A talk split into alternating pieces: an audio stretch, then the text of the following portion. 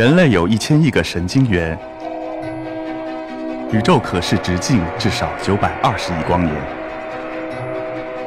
从无限小到无限大，在中科院 SELF 讲坛一起探索未知的世界。本节目由中科院 SELF 讲坛出品，喜马拉雅独家播出。大家好，呃，我是来自中科院上海天文台的沈君泰，呃，非常高兴来到这个 SELF 讲坛。呃，说起来呢，我跟上海图书馆还是蛮有缘分的。呃，整整二十年前的像今天这样热的一个天儿，我到上海图书馆背后的美国领事馆申请去美国留学的签证。那时候还没有预约制度，我在呃领事馆的外边排队。等了六个小时才能进入领事馆，才能见到呃签证官面谈，然后呃完了之后我还必须得先出来，等四个小时再回去拿签证。所以我从领事馆出来以后，我就直接来到了上海图书馆。大家可能想，沈老师这个工作还呃很认真，这排了这么长时间队，还要到图书馆去学习看书。但是其实我去图书馆主要是为了。蹭上海图书馆的空调，现在网上流行一句话：“我的命是空调给的，对吧？”所以我的命是上海图书馆的空调给的。呃，好，言归正传，我们今天我就想给大家再讲一讲关于银河系的一些事情。这是一个宇宙和星空的照片。我想请问在座的各位，有谁真的看到过呃银河？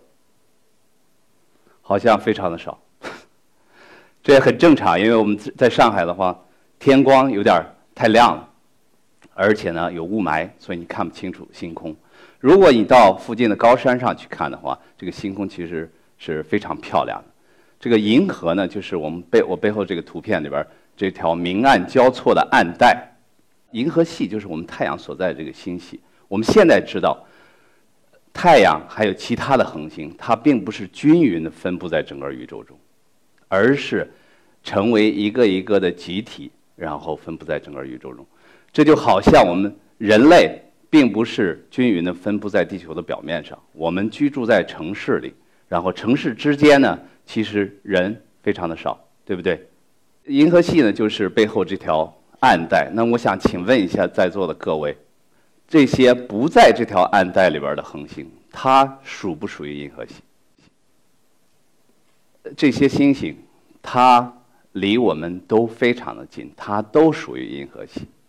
我们把银河系想象成一个盘子的话，那么所有我们肉眼能看到这些星星都在这个小红圈里边，所以你就得到一个印象，好像这些银河系内恒星是分布在四面八方，但是其实它都在银河系里边。这是另外一张非常漂亮的图片，这是在。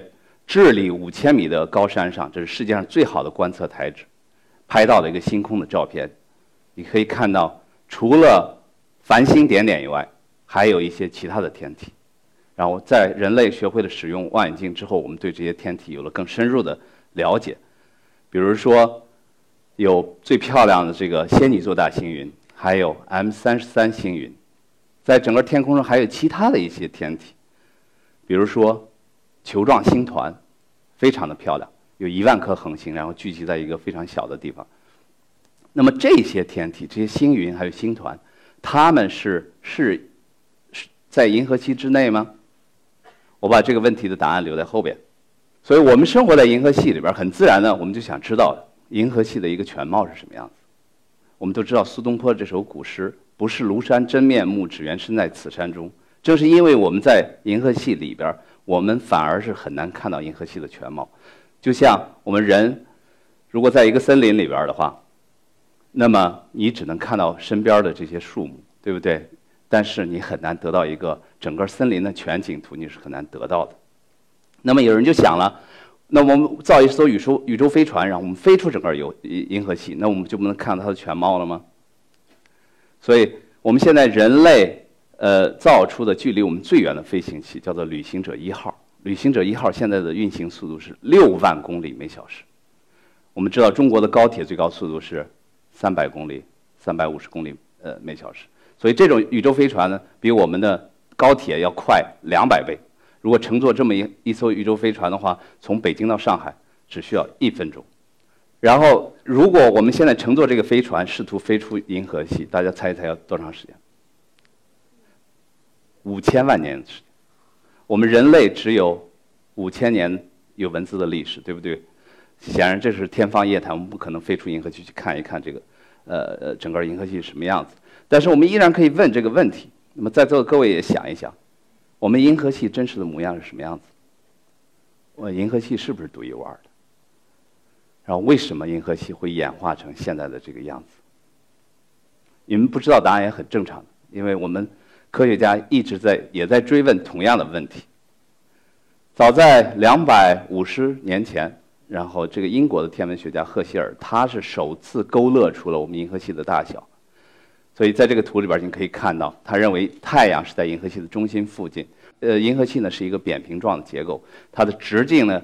是六千四百光年的样子，所以光从这边的走到这边需要走六千四百四百年的样子。然后厚度呢是一千三百光年的样子。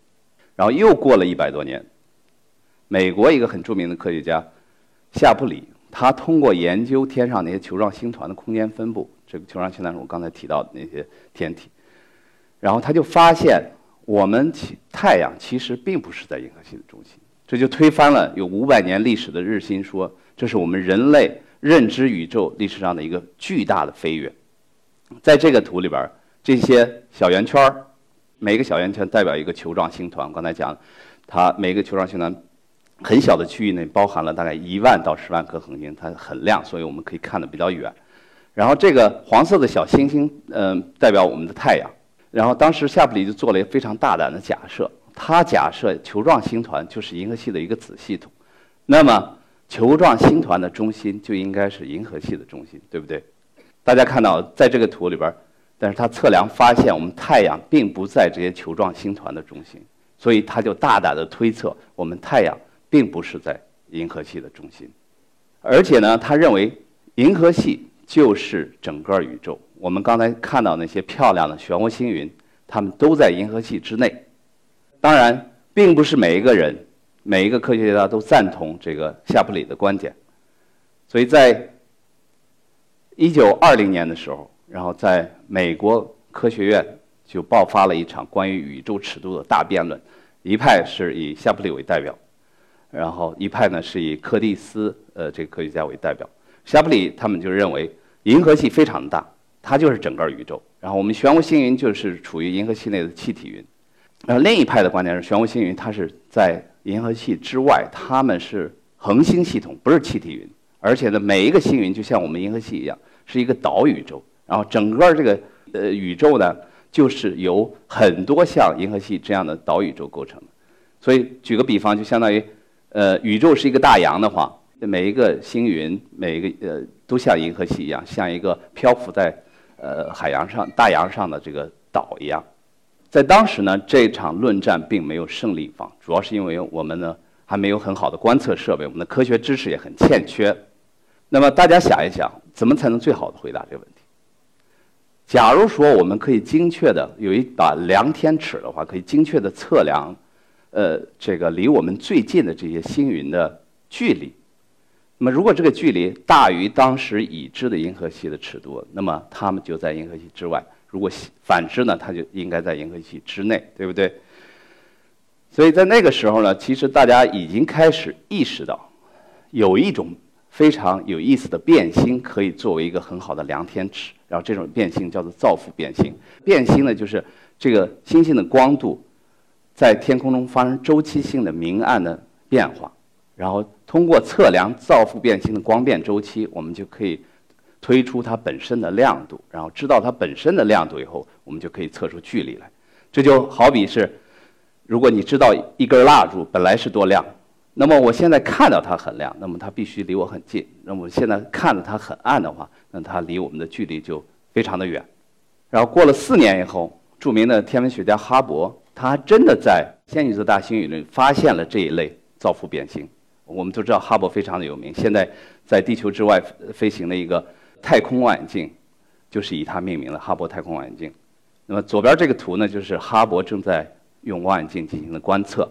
这个望远镜呢，不是哈勃望远镜，这是当时刚刚落成的世界上最大的望远镜，是虎克2.5米望远镜。